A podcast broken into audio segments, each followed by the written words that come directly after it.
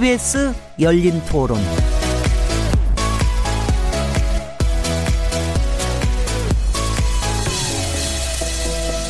안녕하십니까? 묻는다, 듣는다, 통한다. KBS 열린 토론 진행자 시민 김진혜입니다.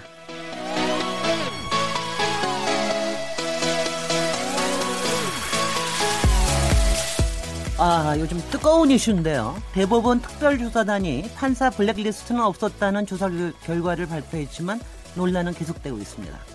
법관의 성향과 동향을 파악한 정황은 있다. 하지만 인사상 불이익을 줬다는 자료가 발견되지 않았다. 그래서 사실상 판사 블랙리스트는 없다는 건데요. 이런 결론을 어떻게 받아들여야 하는 걸까요? 이런 가운데 양승태 전 대법원장 시절의 법원 행정처가 박근혜 대통령의 청와대와 재판 거래를 한 게 아니냐 하는 의혹이 제기되면서 이제는 사법농단이라는 말까지 나오고 있습니다. 오늘은 재판 거래 의혹 어떻게 볼 것인가 라는 주제로 토론해 보겠습니다. 6월 5일 KBS 열린 토론 지금 시작합니다.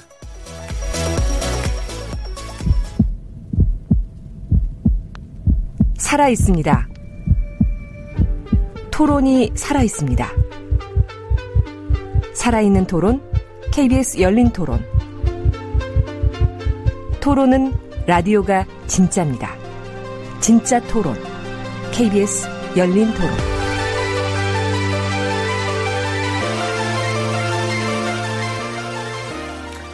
아, 정치자 여러분께서 토론에 참여하실 수 있는 방법 안내해 드리겠습니다. 재판 거래 의혹이나 판사 블랙리스트 관련해서 찬반 의견이 있으시거나 지금 사법부에 대한 어, 신뢰가 있으신지 없다면 어떤 이유 때문인지 문자 보내주십시오. 샤프 9730번으로 참여하실 수 있고요. 단문은 50원, 장문은 100원의 이용료가 붙습니다. KBS 모바일 콩 어, 또는 트위터 계정 KBS 오픈을 통해서도 무료로 참여하실 수 있습니다. KBS 열린 토론은 팟캐스트로도 들으실 수 있고요. 매일 0시 5분에 재방송됩니다. 청취자 여러분의 날카로운 시선과 의견 기다립니다. 자, 이제 오늘 굉장히 예민하고 또 국민들 입장에서도 관심이 굉장히 뜨거운 이런 토론을 나눠봐야 되겠습니다. 아, 오늘 함께 토론하실 네 분의 패널분들 소개해드리겠습니다. 아, 첫 번째 어, 토론자께서는 부장검사 출신이세요. 그리고 자유한국 당 소속의 19대 전직 국회의원이셨고요. 지금 현재 수험 8달 당협위원장을 하시고 계시는 김용남 변호사님 자리하셨습니다. 네, 안녕하세요. 김용남입니다. 네, 안녕하십니까. 어, 이전에 대한변협 대변인으로도 활동하셨고 한국 여성 변호사회 이사 그리고 법무부 인권 강사로 활동하고 계신 노영희 변호사님 모셨습니다. 네, 안녕하세요. 안녕하십니까. 네. 어, 서울중앙지방법원 부장 판사 출신으로 대법원 재판 연구관으로도 활동하셨기 때문에 오늘 주제에 대해서 해주실 얘기가 많으실 것 같아요. 여상원 변호사님 자리하셨습니다. 예, 안녕하세요. 여상원입니다. 지금 많이 바쁘시죠? 여기저기에. 네.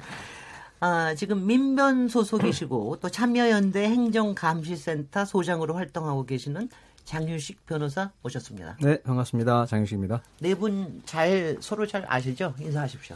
예, 네, 안녕하세요. 네. 오랜만에 뵙습니다. 좋은 아니, 오늘은 좀, 오늘은 미리 인사를 하고 좀 시작을 해야 되지 않을까 싶은데, 근데 사실 저만 좀 이걸 예민하다고 생각하는지는 어떤지 모르겠는데, 어, 솔직히 지금이 지방선거가 아니고, 그리고 북미 정상회담이나 이런 이슈가 아니라고 하면 사실 어우, 정말 핵폭탄. 이, 뭐 핵폭탄이 음. 매일매일 터질 것 같은 그런 이슈일 것 같은데요. 어, 지금 이제 이거 그래도 그, 그 정치자 입장에서는 잘 모르실 수가 있으니까 그 처음에는 이제 판사 블랙리스트 조사하는 거로 시작을 했는데 최근 재판 거래 의혹까지 번진 이 과정에 대해서 어, 일단 노영희 변호사님이 이제 좀 전반적으로 조금 설명을 해 주시죠. 네, 지난해 2월에 그 법원 내 학술단체인 국제인권법학회 활동에 법원 행정처가 부당하게 개입했다라고 하는 의혹이 이제 먼저 판사들 중심으로 나왔습니다.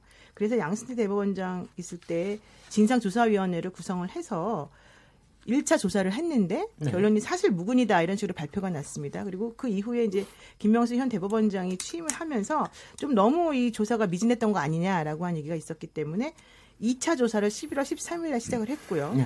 네. 그 올해 1월 22일 날 2차 조사가 끝났는데 2차 조사에서 나온 결론은 판사 동향을 확인한 문건 다수 발견됐다. 이런 내용이 나왔죠. 그러니까 판사 동향을 확인했다라고 하는 게 바로 이제 사법부 블랙리스트라고 한 이름으로 우리가 지금 알고 있는 그런 문건이 나온 것으로 얘기가 됐는데 문제는 법원행정처의 그 컴퓨터 등을 제대로 확인하지 못했기 때문에 네. 그러면 그런 것들을 좀 더 확인해야 되는 게 아니냐라고 하는 의견이 있었고 그래서 올해 다시 이제 3차 조사단이 진상조사단이 꾸며졌죠 특별조사단이 그래서 지금 이제 안철상 특조단 단장을 중심으로 해서 103일 가량 조사를 했고요 이게 이제 지난 25일 날 결과를 발표를 했습니다 그런데 이제 3차 보고서에 나온 얘기가 바로 특정 법관에 대한 인사상 불이익 등 그 정황을 담긴 블랙리스트 문건은 사실상 없다. 네. 네, 그렇지만 법관에 대한 성향이나 그러니까 그 사법 행정의 비판적인 법관에 대한 성향 조사나 동향 조사를 하거나 재산, 환경 등을 파악한 파일은 존재하더라. 이것만 가지고도 사실은 재판의 독립이나 법관의 독립이라는 가치를 훼손하기 때문에 이건 매우 비난받을 행위이다. 이제 이런 식으로 결론을 내렸습니다. 네. 그랬더니 그러면 과연 이게 그냥 그렇게 말만 하고 끝날 일이냐? 이거 제대로 조사한 거 맞냐? 양승태 대법원장조차도 사실은 이제 핵심 인물인데도 불구하고 조사 이루어지지 않은 상태에서 그냥 이런 식으로 흐지부지 끝난다는 건 있을 수 없는 일이다라고 하면서 더 중요한 것은 중간에 이제 그 박근혜 정권이 있을 때 그 청와대와 교감을 하면서 뭔가 사법권이 사법 행정권이 남용된 그런 정황이 이 담겨 있는 문건들이 다수 있었는데 네. 그런 것들에 대한 조사 정확히 해야 된다. 이제 이런 얘기가 퍼지면서 지금 현재까지 오게 된 겁니다. 네. 지금 어떻게 브리핑 잘 하신 것 같습니까? 저, 아, 우리 노 변호사님이 브리핑엔 전문가이기 때문에 아, 뭐그 사건의 경과는 다 맞고요. 네. 다만 이제 그 나왔던 여러 가지 뭐 소위 블랙리스트라고 하는 문건이라든가 네. 컴퓨터 내용을 가지고 이걸 지금 이제 제일 중요한 점은 그냥 사법 행정권의 어떤 남용에 그쳤느냐. 네. 이게 사실적으로 판사 개개인에 대한 심리적 압박까지 돼서 그 판사의 재판에도 영향을 미쳤느냐. 네. 이게 가장 오늘 막 토론의 그 중점이 되지 않을까. 그러면 사실관계는 지금 말씀하신 대로 맞습니다. 네. 그런데 이제 일단 국민의 입장에서 보면은요. 처음에는 블랙리스트로 시작을 했지만 지금 이번에 이제 나오면서 몇 개의 판결 리스트들이 나오면서 이제 조금 충격을 먹은 겁니다. 그러니까 그동안 아 이렇게 서로 뭔가 교감이 있어가지고 이런 판결이 나왔던 거야. 뭐 이러면서 이제 충격이 좀 더 커져서 예전에는 그냥 뭐 그냥 뭐 판사들 간에 여러 가지 문제인 모양이다 이런 거로 우리가 또 그동안 많은 사법 파동을 겪어왔기 때문에 그런데 이제 보니까 이게 그게 아닌 것 같다라고 하는 것 때문에 지금 이제 충격을 먹은 맞습니다. 건데요. 네, 그러니까 그, 그 부분을 이제 지금 좀- 정리하신 네. 대로 네. 정확하게 예, 짚어주신 것 같은데 처음에는 이제 내부 문제 비슷한 거였죠. 블랙리스트라고 하는 사법부 내부의 개혁 문제나 재판에 대한 부당한 관여 이것이 문제가 됐었는데 이제는 국민의 기본권하고 직접 관련되는 뭐 KTX라든가 뭐 정교조라든가 이런 직접적인 재판의 결과를 어, 정권과 거래한 것이 아니냐. 그래서 이제 사법농단 재판 거래 뭐 여러 가지 새로운 얘기들이 나옵니다. 그러니까 지금 뭐 여 변호사님 말씀하셨듯이 사법 행정권의 남용 이 문제에 그치지 않고 이제 사법 농단의 문제로까지 이 문제가 확대됐기 때문에 국민들 입장에서는 그대로 지나칠 수 없고 사법부 내부의 문제로 나- 맡겨둘 수 없는 그런 상황까지 왔다. 이게 본질적인 문제라고 생각합니다. 네. 그리고 그 과정에서 저희가 또 하나 알게 된 것이 어, 사실 국회에서는 벌써 뭐 얘기가 되고 있었겠습니다만 상고 법원 양승태 전 대법원장이 상고 법원을 만드는 거에 굉장히 집착을 좀 하셔서 그래서 그 부분에서 뭐 국회에 대한 거 입법이나 이런 것뿐만이 아니라 지금 청와대하고도 상당히 좀 교감을 조금 조금 뭐 글쎄요 어떻게 표현을 해야 될지 모르겠는데 이 부분에 대해서는 아마 어, 김영남 변호사님이 당시에 또 19대 국회의원이기도 하셨기 때문에 잘 아실 것 같은데 어떻습니까? 사실은 이제 양승태 대법원장 시절에 법원에서 상고 법원을 설치하려고 엄청난 노력을 했던 건 사실입니다. 근데 그게 이제 아, 법안 발의는 됐는데 아, 법제사법위원회의 제1소위부터 막혔어요. 근데 그 아, 막힌 이유가 뭐냐면 이거는 사실은 뭐 당부당을 떠나서 여- 뭐 각자의 주장이 있는 겁니다. 그러니까 상고법원이 사실상의 그 사심제를 만드는 효과가 있는데 이게 과연 맞느냐 그리고 아, 다른 어, 대법관을 증원해서 일이 너무 많아서 상고 사건이 너무 많아서 처리하기 처리하기가 어려우면 대법관을 늘리면 되는 거 아니냐 뭐 이런 주장들이 있어서 아, 상고본이 사실은 그때 당시에 집권 여당인 새누리당 쪽의 반대가 더 많았습니다. 민주당 보다. 그리고 네. 어, 정부 여당 그러니까 청와대도 사실은 그렇게 달가워하지 않는 입장이었죠. 그러니까 법안 처리를 위해서 노력을 하다 보니까 아, 대법원에 주로 법원 행정처 소속 판사들이 뭐 의원들을 만나서 설득을 한다든지 아니면 사실은 그때 당시 제가 이제 현역 의원이었는데 네. 그제 지역에 관할 법원장님이 좀 면담을 하자고 하셔서 네. 아, 이제 상고법원의 취지나 이런 걸 설명을 하는 기회도 가졌는데 그게 저뿐만 아니라 전국에 있는 법원장이나 법원의 주요 간부들이 다 그런 노력들을 했거든요. 그러니까 전방위적으로 상고법원 설치를 위한 법원이 엄청나게 노력을 한 건 사실인데 그게 그 그러다 보니까 양승태 법원 대법원장 산하의 법원 행정처에서 청와대나 정부 여당을 설득하려는 그런 노력들을 하는 과정에 나온 문건이죠. 이번에 그 발표된 문건이. 네, 네, 제가 네. 그때 노영희 변호사님. 예, 제가 그때 대한 변호사협회 이제 대변인도 하고 수석 대변인을 해서 법원 행정처하고 사실은 상당히 유기적인 그런 관계를 좀 가지고 있었었는데 이게 문제가 된 게 원래 그 우리나라가 삼심제임에도 불구하고 사실상 2심이 끝난 다음에 3심에 이제 올라가서 상고를 하게 되면 사실 재판을 제대로 안 해주시는 거예요. 네. 판사님들이 너무 바쁘시기도 하니까 이제 어느 정도 중요한 사건이 아닌 경우는 심리 불속행 기각이라고 하는 걸 통해서 거의 80% 이상을 걸러내시니까 네. 우리들이 원하는 거는 제대로 된 삼심제 재판 한번 받아보고 싶다 이런 거였거든요. 오히려 대법관 이름이 들어가지 않는 상고장은 보지도 않는다더라 이런 소문까지 나오는 상황이었습니다. 그래서 저희들이 그 대법원에 얘기를 하기를 대법관을 좀 늘려달라. 현재 지금 대법관이 14명이니까 네. 50명 정도로 늘리면 좀 부담 좀 적어지고 좀 제대로 사건을 좀 처리할 수 있지 않겠냐 이런 얘기를 저희가 제안을 했더니 대법관을 늘릴 수는 없다. 대신에 우리가 상고법원을 한번 늘린 그 만드는 방향으로 해보겠다 해서 이게 삼- 처음에 시작이 된 겁니다. 네. 근데 그 상고법원을 하게 되면 우리 이제 김용남 전 의원 지금 말씀하신 것처럼 사실 우리나라 헌법상 삼심제이고 대법관으로부터 재판받을 권리가 있는 건데 네. 만약에 상고법원이라고 하는 거를 집어넣게 되면 대법관이 아닌 사람들로부터 재판을 받을 수밖에 없는 거고 또 상고법원에 갈 사건과 대법원 갈 사건을 구분해야 되는 또 문제가 생기고 여러 가지 복잡한 문제가 생겨서 네. 이거는 편법이고 우리는 반대한다라는 의견을 계속해서 법조계에서 냈었어요 변호사들이. 네. 이제 그런 것들에 대해서 양승 대법원장은 그래도 우리는 상고법원으로 가겠다라고 해서 이걸 강력하게 드라이브를 걸어서 추진하던 과정 중에 문제가 생긴 건데 네. 그래서 저희가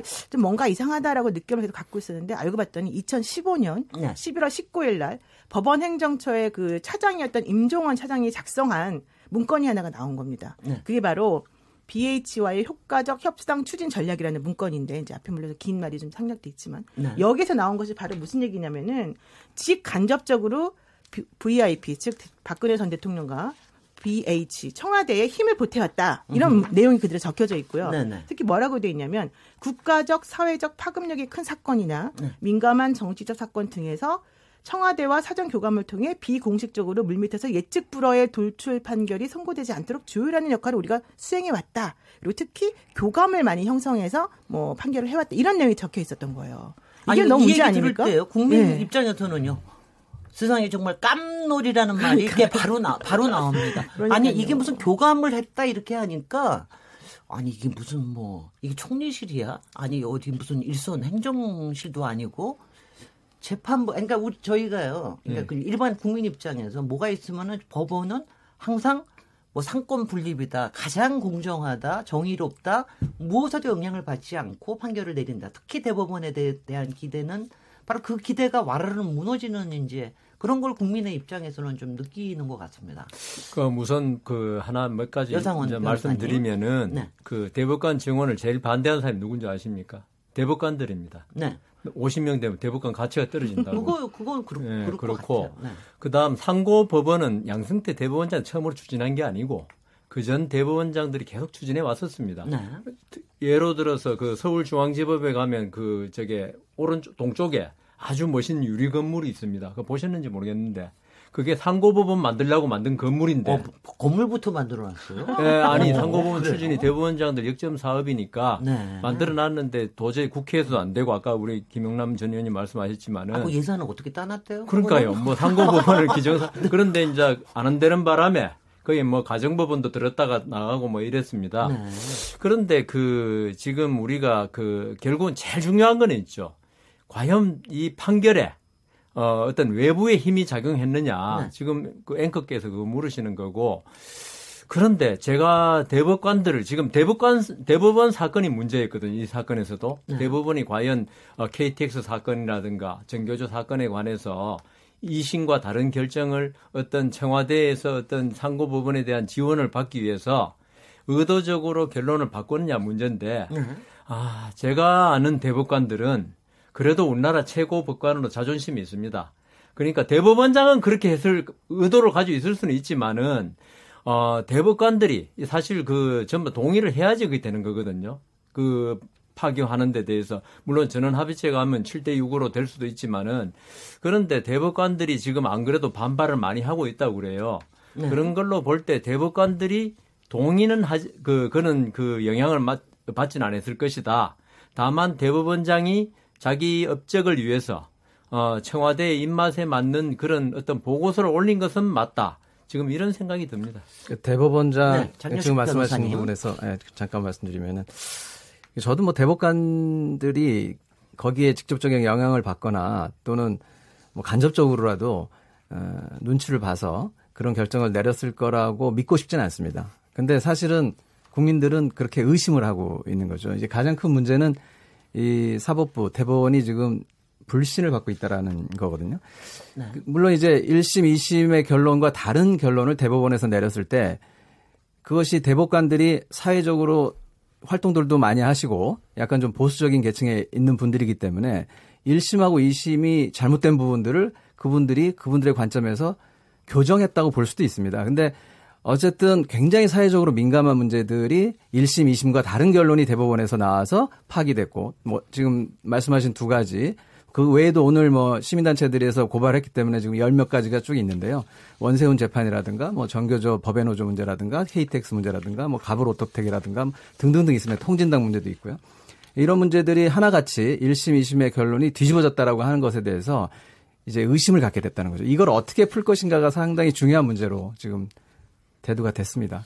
그래서 네 예. 말씀하십시오. 네네 이범남 변호사님. 국민들이 그냥 이렇게 언론 기사만 보시면 오해하기 딱 좋을 상황이 돼 있죠. 근데 이 의혹을 점점 부풀리고 있는데요. 지금 어, 특조단의 조사 보고서의 내용에도 기재가 돼 있습니다만 사실은 이게 앞서 말씀드린 대로 어, 집권 여당이 좀 협조를 받아서 상고법원을 설치하는 법안을 통과시키기 위해서 그때 2015년도에 당시 양승태 대법원장이 박근혜 대통령과 관련해서 대법관 임명과 관련한 아, 독대를 할 기회가 있었는데 그때 좀 뭐랄까요 속된 말로 립 서비스 하 아, 하시라고 법원 행정처에 있는 판사들이 말씀자로 만들어 놓은 내용이죠. 그러니까 사실은 이게 어떤 재판 거래를 한 예라기보다는 아, 사후적으로 그 대통령이 보기에 어, 마음에 들어 할 만, 만한 판결을 추려서 아, 법원에서 이런 판결도 했으니까 상고법원 설치에 대해서 좀 도와달라는 아, 부탁을 하라는 취지로 작성한 문건인데 이게 실제로 양승태 대법원장이 아, 박근혜 당시 대통령에게 이런 얘기를 했는지도 전혀 확인이 안 되고 사실은 어, 활용이 안 됐다는 어, 쪽으로 지금 결론이 나 있습니다. 근데 물론 그런 뭐랄까 방송에 좀 부적절한 용어인지 모르겠습니다만 좀 뻥을 쳐가면서라도 어, 좀 협조를 받으려고 한 거는 있습니다만 실제로 정권에게 잘 보여서 법원에서 재판 거래를 통해서 소기의 목적을 달성하고자 했다면 사실은 KTX 여공 어, 여승무원의 어떤 고용 관계나 이런 재판은 사실은 그게 정권하고 무슨 상관이 있습니까? 예를 들어서 산케이 일본 산케이 신문의 서울지국장이 아, 소위 얘기하는 아, 세월호 7시간과 관련한 어떤 이상한 추문을 보도해 갖고 명예훼손으로 기소된 사건이 있었습니다. 그때는 박근혜 정권이 심 빠지기 전이죠. 근데 그 사건 같은 경우에 어떻게 보면 박근혜 당시 대통령 본인이 명예훼손의 피해자인 사건이거든요. 근데 그게 1심부터 그냥 무죄가 나서 다 무죄 확정이 돼버렸습니다.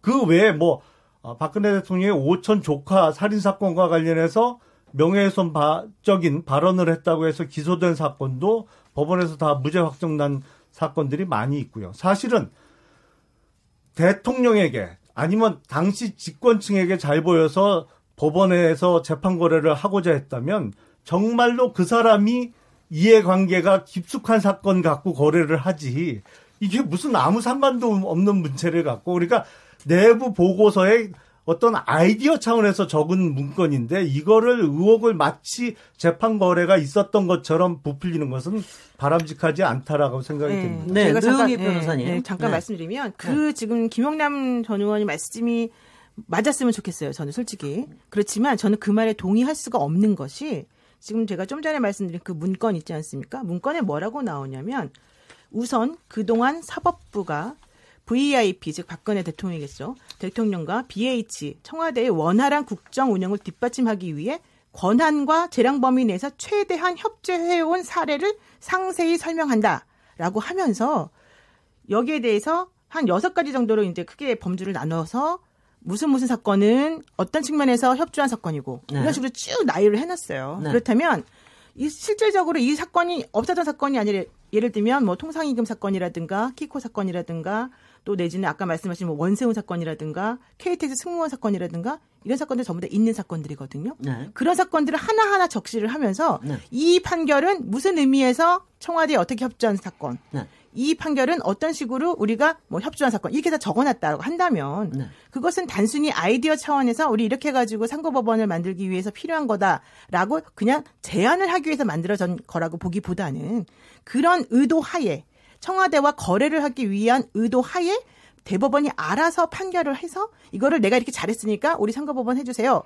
라고 사실은 얘기하는 차원이 아니겠느냐. 그게 더 합리적인 거 아니겠습니까? 제가 그 사실은 네, 여 김영남 변호사님께 변호사님. 좀 질문을 겸해서 제 말씀을 드리겠습니다. 지금 같이 좀 같이 좀 편을 좀 예. 주셔서 아니 그러니까.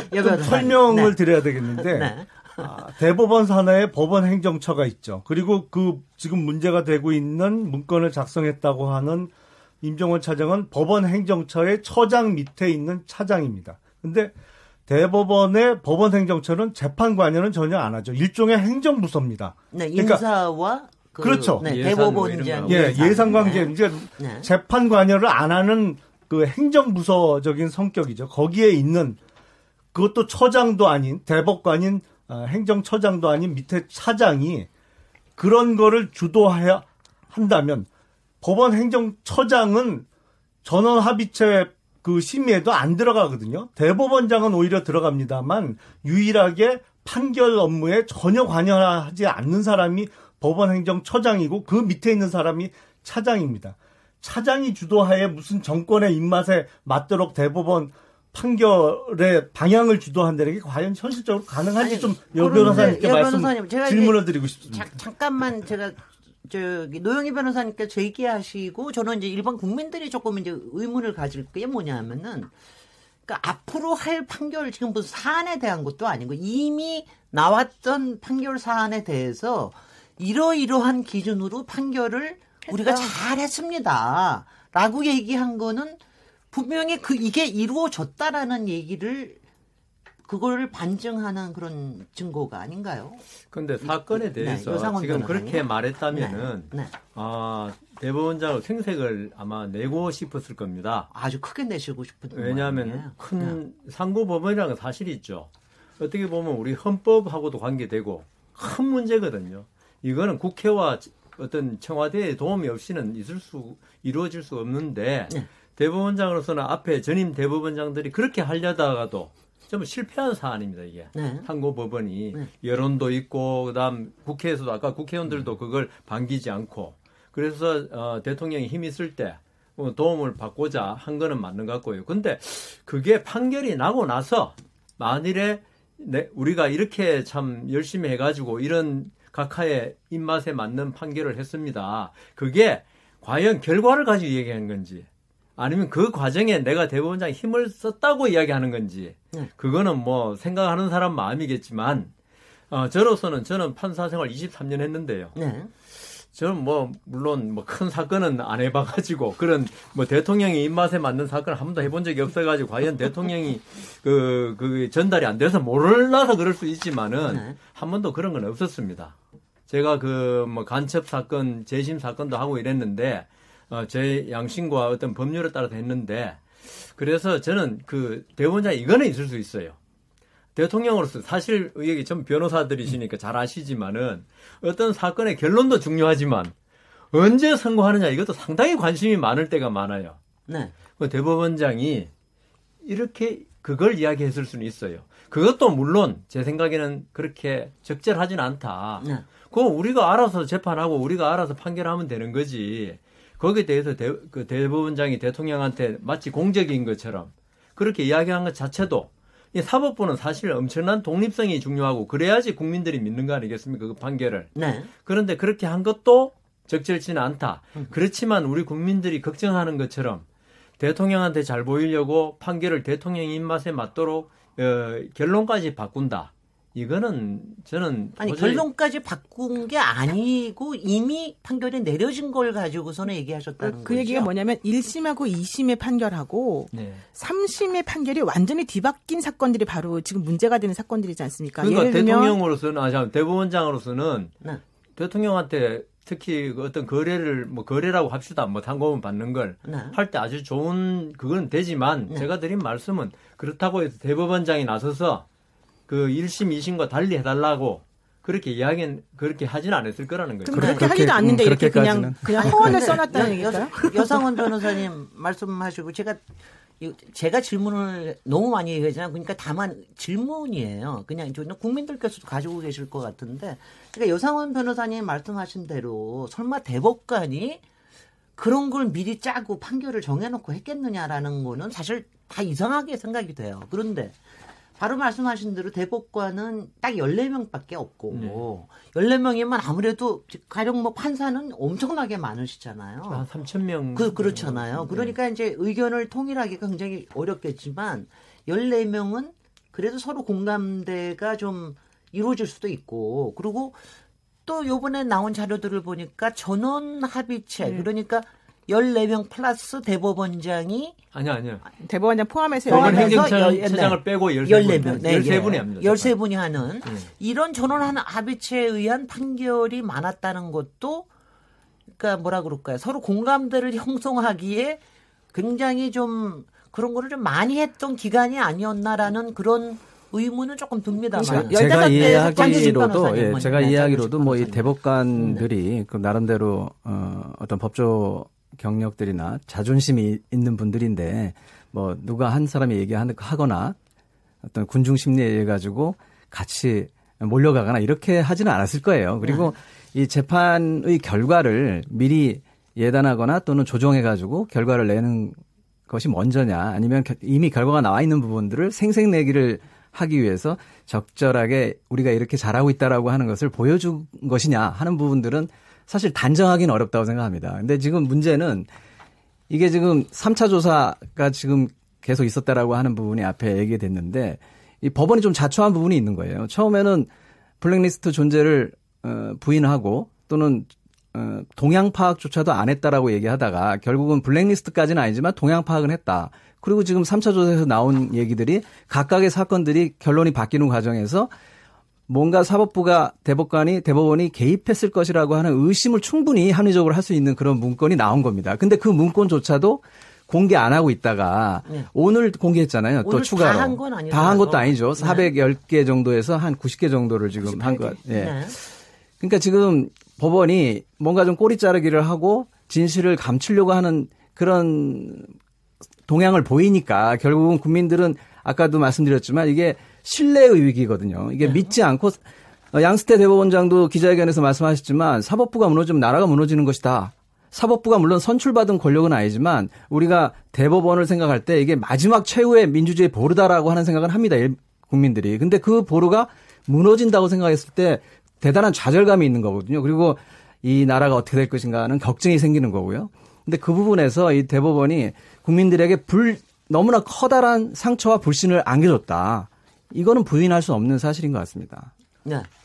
김영남 변호사님. 예, 네. 근데 이 소위 얘기하는 재판 거래 의혹과 관련해서는 좀 보고서 일부 표현을 가지고 침소봉대하는 측면이 있다고 생각을 합니다. 왜냐하면 발생 순서를 보더라도 이게 지금 KTX 여승무원 사건 같은 경우에 2015년 2월에 판결이 대법원에서 이미 났는데 그로부터 반년 이상이 지난 시점에 어, 작성된 문건이거든요. 그리고 이 문건을 전체적으로 보면 누가 봐도 이거는 사후적으로 좀 아, 박근혜 정권이 예, 좋아할 만한 결론이 난 사건을 사후적으로 추려서 아, 소위 이 립서비스용으로 만든 것을 알 수가 있는데 이걸 마치 아, 재판 거래 의혹이 있는 것처럼 자꾸 아, 사안을 부풀리는 것은 아, 침소봉대하는 것이 아닌가 싶습니다.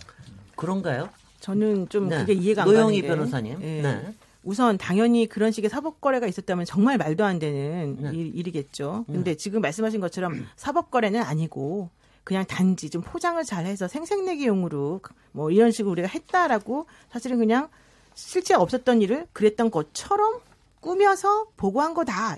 그럼 그건 괜찮습니까?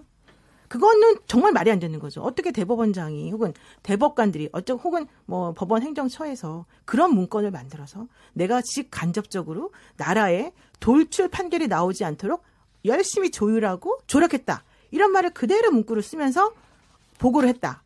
그런데 그게 사법거래는 아니니까 괜찮아? 이렇게 볼 수 있는 게 아니라는 거예요. 네. 자, 괜찮다는 말씀보다는요. 사실은. 이 보고 문건에 담긴 내용을 양승태 당시 대법원장이 박근혜 대통령에게 했다는 증거도 전혀 없습니다. 그러니까 이거는 대법원장을 비롯해서 그 대법원의 행정 업무를 지원하는 행정처에 소속돼 있는 판사가 자기 아이디어를 적은 문건이에요. 그러니까, 이 아이디어를 적는 건 괜찮냐고요. 아이디어 적는 건 괜찮냐고. 이렇게 이상한 말이 되는 말이 안 되는. 아이디어 적는 건 괜찮냐고. 아, 노영희 변호사님 물론 여자 목소리니까 제가 꼭 얘기 안 해도 되겠네요. 아니 딴 지금 사실 뭐 객관적으로 네, 네, 장유식 변호사입니다. 네. 객관적으로 확인된 것은 사법 행정권이 남용됐다라고 하는 부분들에 대해서는 누구도 부인할 수 없을 것 같아요. 근데 이제 이게 재판 거래나 사법 농단까지 갔느냐 하는 부분들은 확인해야 되는데 지금 김용남 변호사님께서 누가 봐도 내부 의 아이디어를 적은 보고서다. 이건 단정할 수 없다라는 겁니다. 왜냐하면 아직 조사를 안 했거든요. 네. 양승태 대법원장도 조사 안 했고 그 문건도 오늘에서야 좀 일부 공, 공개됐을 뿐이고요. 그러니까 이건 내부적인 어떤 절차에 의해 가지고 1차, 2차, 3차의 조사가 이루어졌지만 이 부분에 대해서 누구도 신뢰하지 않는 그런 상황이 만들어진 겁니다. 그렇다면 이걸 어떻게 할 건가가 이제 남은 과제겠죠. 네. 제가 그 여상원 변호사님. 예, 예, 네. 항상 법관 출신이 되다 보니 제일 마지막에만 하게 되더라고요. 양쪽 잘 주장을 들어보고. 네. 아, 지금 저는 장 변호사님 말씀 맞다고 보고요. 이게 원래 김용남 의원님 편 들어달라는 건데 그렇게는 잘안 되고. 제가 그런 말씀 안 드렸는데요. 아니 아까 아까 앵커께서 말씀하시더라고. 아니, 아, 자꾸 그러니까 바라보시더라고요. 이게 법원이라는 데는 있죠. 아까 말씀하신 대로 그 이- 인권의 최후 보루고 이 사법부가 무너지면요. 딴 부가 무너 국회가 무너져도 안 되고 청와대가 무너져도 안 되지만은 네. 특히 사법부는 일반 국민 힘없는 국민들을 위한 기관입니다. 네. 그렇죠? 어, 힘없는 국민들을 위한 기관인데 여기가 그 신뢰를 잃어버리면은 우리나라 국법 질서가 이게 유지되기가 힘듭니다. 이 때문에 어떤 그 오비 일학이라고 그러잖아요. 네. 그뭐 어디 가서는 가끔 매지 말고 하는 식으로 사법부가 어떤 의심받을 만한 행동을 하는 자체가 이게 사법부의 신뢰를 조금 훼손하는 일이기 때문에 네. 아까 그 김용남 전 의원님 말씀대로 이게 대통령한테 진짜 보고 안 됐을 가능성이 아주 크죠. 예. 뭐 있고 다 하더라도 이런 문건 작성하는 자체가 어 그리고 이게 드러난 자체가 이 사법부로서는 이번에 물론 그 아까 말씀하신 침소 봉대를 하는 쪽이 어느 쪽인지 모르겠지만 어 사법부 위기를 초래하기 때문에 네. 큰 문제라고 보입니다. 네. 그래서 저- 어, 저는 그 그리고 아까 우리 장 변호사님 말씀하시기를 왜 1차 조사 때 네. 속 시원하게 이야기했으면 좀 신뢰가 이게 근데 어, 오히려 거꾸로 생각하면 있죠. 네. 이 사법부에 있는 고위층들이 이걸 발표하는 순간에 지금 우리가 이거 가지고 지금 난리가 났지 않습니까? 네. 사법부 신뢰가 이런 게 있다고 말하는 순간에 제가 아까 말씀드린 어떤 논거에 입각하더라도 사법부 신뢰가 완전 깨졌다고 생각한 겁니다. 네. 그러니까 우리나라가 이게 특히 또 사법부 저도 있었지만은 정치적인 정치력이 참 없어요. 사법부란 데가. 사람들이 어떻게 나쁜 말로 하면 꼭 맥혔다 그러고 조- 좋은 말로 하면 강직하다고 그래야 되나요? 이런 게 있어가지고 이렇던 이런 문제에 대해서 어떤 판단을 제대로 못하는 경우가 많아요. 그래서 이번에도 이게 1차 조사 때 이걸 숨겼던 이유가 바로 사법부 신뢰가 완전 깨진다. 많은 국민들이 있죠. 그 우리 변호사님들이니까 우리 의뢰인들 사건 지면요. 꼭 하는 말이 저는 그 말 하지 말라고 100번도 더 이야기하는데 네. 상대방이 힘을 썼다. 네. 그런 이야기 하거든요. 네. 그게 사법부에다 불신이 지금 엄청나게 쌓인 상태에서 네. 좀 전에 말씀하신 우리가 지금 우리가 오늘 이야기 나누고 있는 그런 문건이 나오니까 대법관도 이렇게 움직이지 않느냐. 우리 전직 그 저기 양승태 대법원장 체제의 법원 행정처 그 말을 갖다가 극령 막으려고 했던 겁니다. 네. 예. 그 일단 하여튼 이게 굉장히 복잡한 것 같아도 조금 또 단순하기도 한 것 같은데요. 저희가 이제 1차 토론에서 여러분들이 지금 사, 저 사법부의 블랙리스트라는 의혹에서부터 사법농단에 이르기까지 몇 가지 쟁점을 이제 명확하게 좀 이해하셨을 것 같아요. 그런데 제가 요새 혹시 드라마 법정 드라마 미스 한무라비 같은 거 아십니까? 요새 보십니까? 네, 지나가면서는 본 적이. 없어가지고. 한번 보십시오. 거기 이제 아니, 요새 많이 나옵니다. 네, 네. 예. 여성 여성 판사가 뭐 아주 초입 판사가 그야말로 정의와 약자의 편을 들어주는 게 사법부 역할이다 해가지고 시작을 했는데 현실은 그렇지 못하다. 뭐 이제 어떻게 이겨낼지 모르겠습니다만 거기서 제일 재밌는 저는 참 재밌는 말이 이거였어요. 거기 보니까 높은 사람들은 다 똑같은 생각하고 있더라. 그러니까 높은 사람들은 다 출세하고 어떻게 하면 이거 늘리고 하는 생각. 밑에 있는 사람들은 다 너무 살기 바쁘고 그래가지고 다 다른 생각을 하고 있는데 높은 사람들은 거의 똑같은 생각을 자기도 모르게 같이 하고 있더라. 이거 혹시 대법관 두고 얘기한 거 아닌가? 그런데 이제 지금 이 미스 한무라비를 원래 쓰신 분이 현직 판사시더라고요. 문유식 판사, 현직 문유석 판사, 판사죠. 문유석 판사. 문유석, 예. 네, 현직 판사가 이렇게 얘기를 해서 그래서 여러 가지를 좀 우리를 우리가 좀 이렇게 생각을 하게 하는 그런 이제 법정 드라마가 아닌가 싶은데요. 문유석 판사는 저하고 법대 동기인데요. 네. 그 친구가 좀 상상력이 뛰어나서 아, 그러면 그- 픽션을 잘 썼어요. 그게 팩션이 아니고 픽션입니까? 같은 미스 하무라비는 소설에서부터 시작되고 저, 각 극본이 만들어졌다고 합니다. 지금 열띤 토론 계속되고 있는데요. 잠시 쉬었다가 토론 이어가 보도록 하겠습니다. 지금 여러분께서는 KBS 열린 토론 시민 김진애와 함께 하고 계십니다.